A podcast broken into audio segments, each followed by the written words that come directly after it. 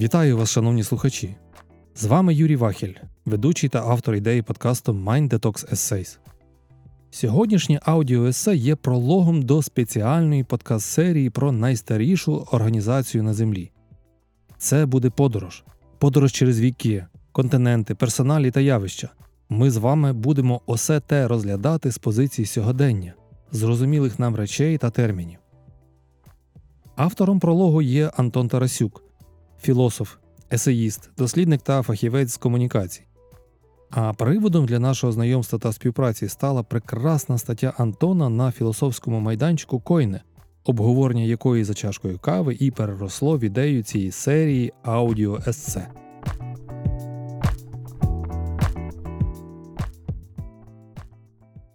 Пролог. Корпорація.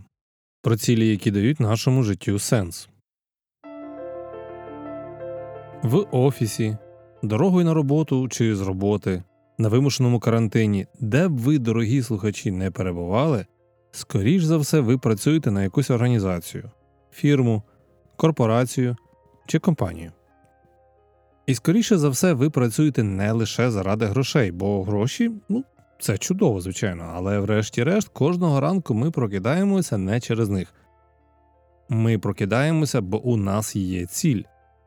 Зазвичай це маленька ціль зробити веб-сайт для замовника, допомогти клієнту вибрати одяг, проконсультувати з юридичних питань, розрахувати покупця на касі, ну чи навіть потріщати з колегами біля офісного кулера. Маленькі цілі роблять наше життя осмисленим. Без них, без цілей, людина буквально з'їжджає з глузду, але багатьох з цих так званих цілей вже не буде існувати за 10 років, бо світ змінюється. І корпоративний світ теж є плинним і швидким. Візьмемо для прикладу Fortune 500 список з 500 найкрупніших світових компаній. Ще у 2010 році Apple не входила до топової десятки. Сьогодні вона на четвертому місці.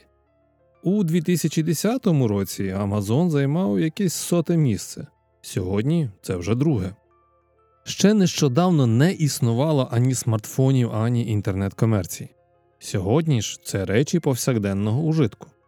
iPhone просто убив ринок кишенькових комп'ютерів та музичних плеєрів. Amazon катком проїхався по книжкових крамницях, майже як Netflix по dvd прокатам та магазинам з дисками. Великі компанії руйнують старий світ і створюють світ новий. Нова технологія, як автомобіль, наприклад, чи величезний колапс, як бульбашка доткомів, так чи інакше, але компанії світ змінюють.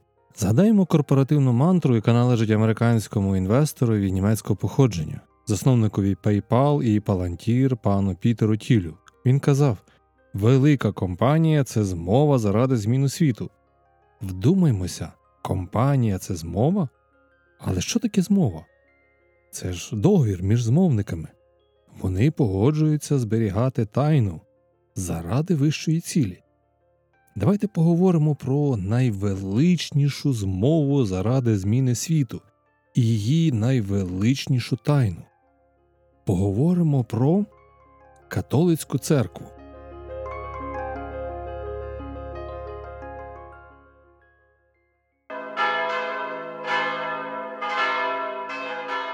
Частина перша Тайна. Про одну інновацію, яка об'єднала світ.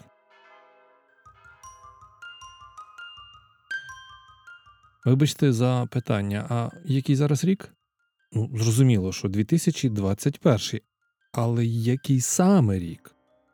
2021 рік нашої ери, а ще кажуть нової. Але нашої ери то якої? І навіщо потрібен цей поділ? До нашої, нашої. Звідки такий дивний відлік? Наше літочислення ведеться від конкретної дати, від Різдва Христового або на західний манер Анно Доміні що перекладається у рік Господа. Ви могли бачити літер AD поруч з датами. Ну, це воно. Зустрічається ще й інша версія Анно Доміні Нострі Єзу Крісті, у рік Господа нашого Ісуса Христа. Тайна християнського культу, те, що син Господній зійшов із небес і став чоловіком, як сказано у символі віри, покладена в основу літочислення. Але так було не завжди. Колись світ жив у різних часах. Така базова річ для єдності людства, як спільний календар, виявилася інновацією, і як за будь-якою інновацією за нею стояла потужна організація. У стародавньому світі існувало безліч конкуруючих систем літочислення. У Греції кожен поліс мав свою модель. Дельфи починали рік з першого молодика після літнього сонцестояння, Делос з першого молодика після зимового, Мілет з осіннього рівнодення. Усе це створювало проблеми для датування подій. Грецькі історики розробили так званий олімпійський календар, щоб хоч якось узгоджувати літочислення різних полісів. Вони орієнтувалися на чотирирічні періоди між атлетичними змаганнями, що проходили у місті Олімпія. Чотири роки складали одну олімпіаду. Датуючи подію, історики називали Олімпіаду та рік у межах чотирирічного циклу. Олімпійський календар використовувався і у Римі, який також мав різні системи літочислення. Однією з них був відлік років, починаючи з дати заснування міста Аб Урбе Кондіта. Іншою розповсюдженою традицією була прив'язка до років правління імператорів. Вона була поширена у Єгипті.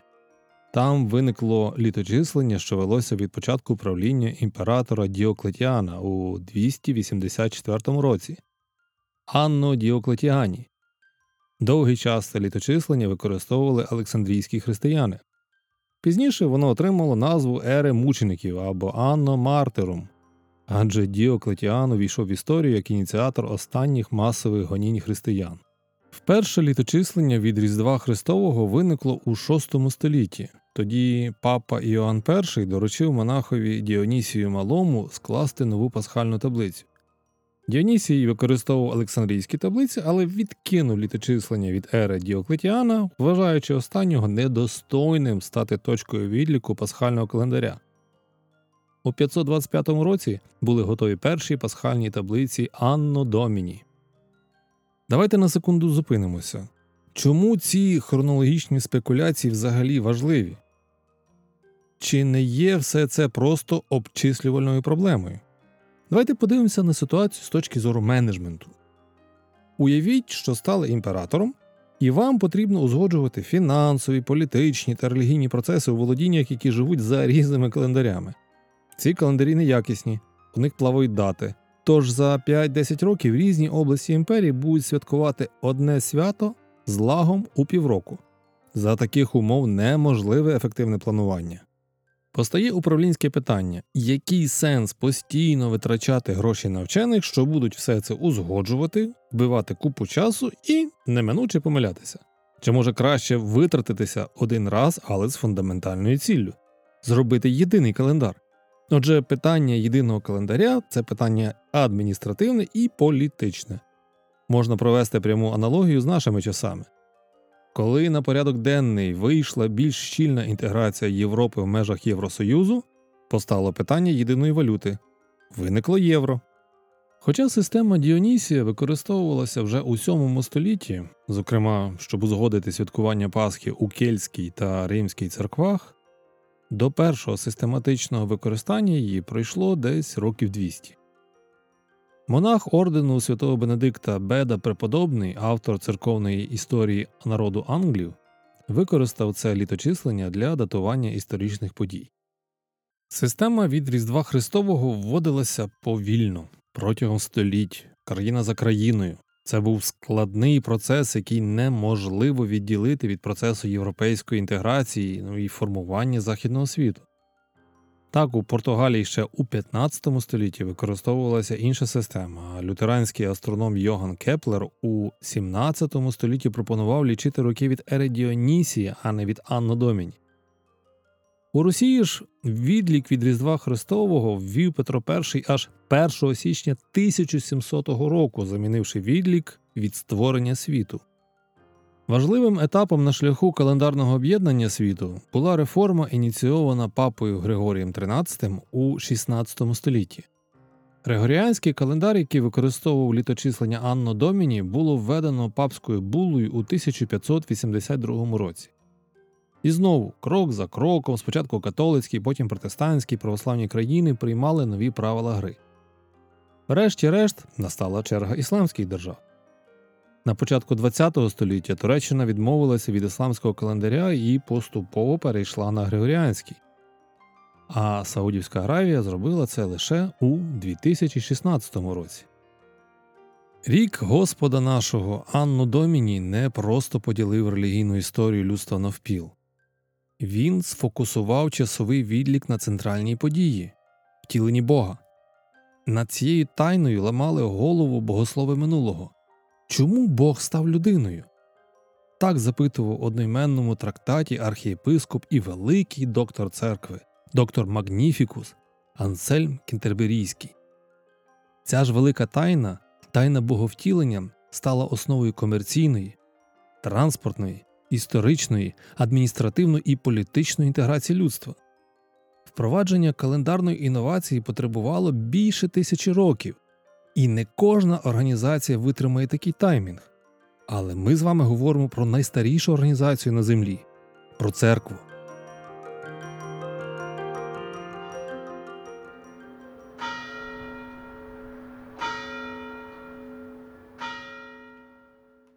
Частина друга. Хранителі тайни. Як влаштована католицька церква.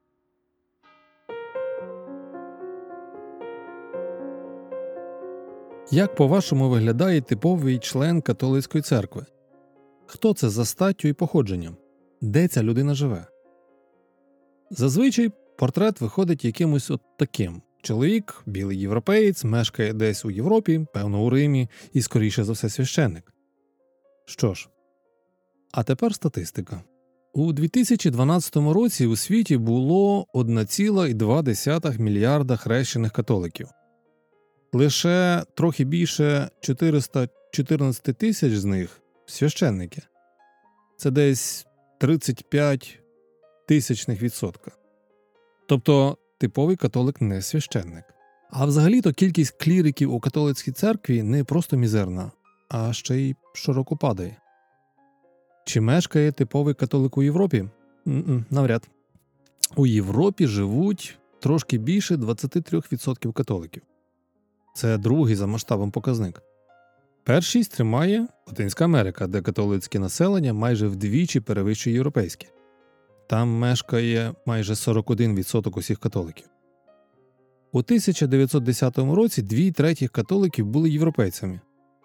Минуло 100 років і дві треті католиків живуть тепер у Латинській Америці, Африці та Азії. Це найбільша демографічна зміна, яку католицька церква зазнала у своїй історії.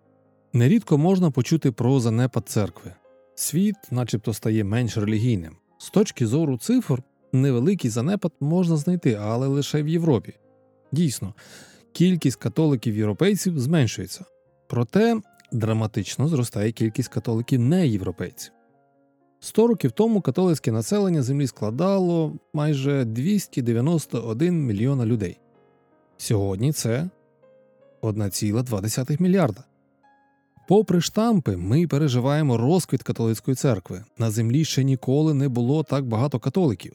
За 100 років їх стало більше у 4 рази. Приріст перевищує темпи зростання населення землі. І все таки типовий католик це чоловік? Знову ні. Більше 55% католиків жінки. Середній представник католицької церкви не білий священик з Риму, а багатодітна мати з Сан Паулу.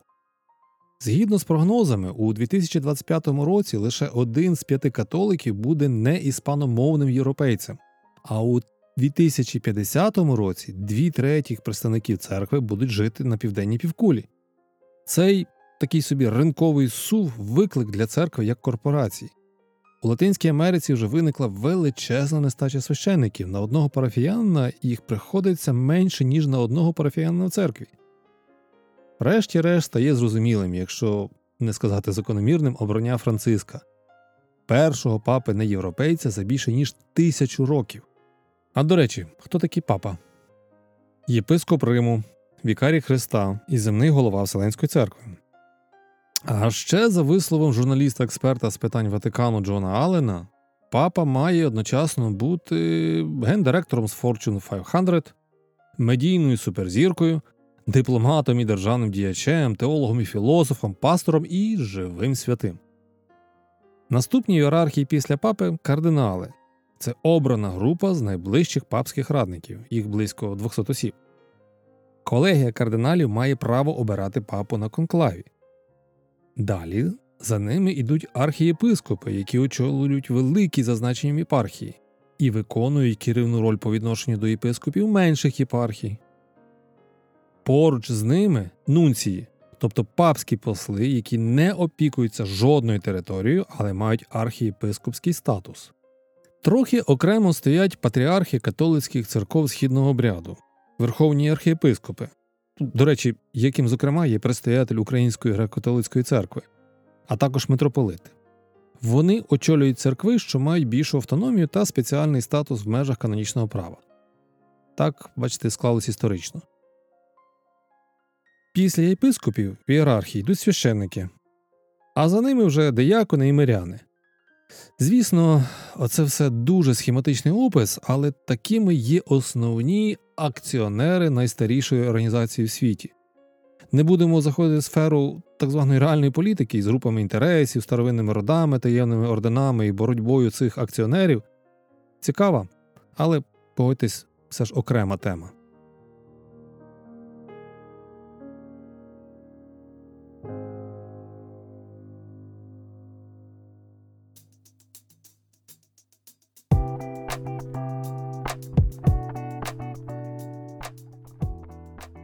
У цьому місці чудового есе Антона Тарасюка зробимо невеличку перерву. Продовження у наступному епізоді.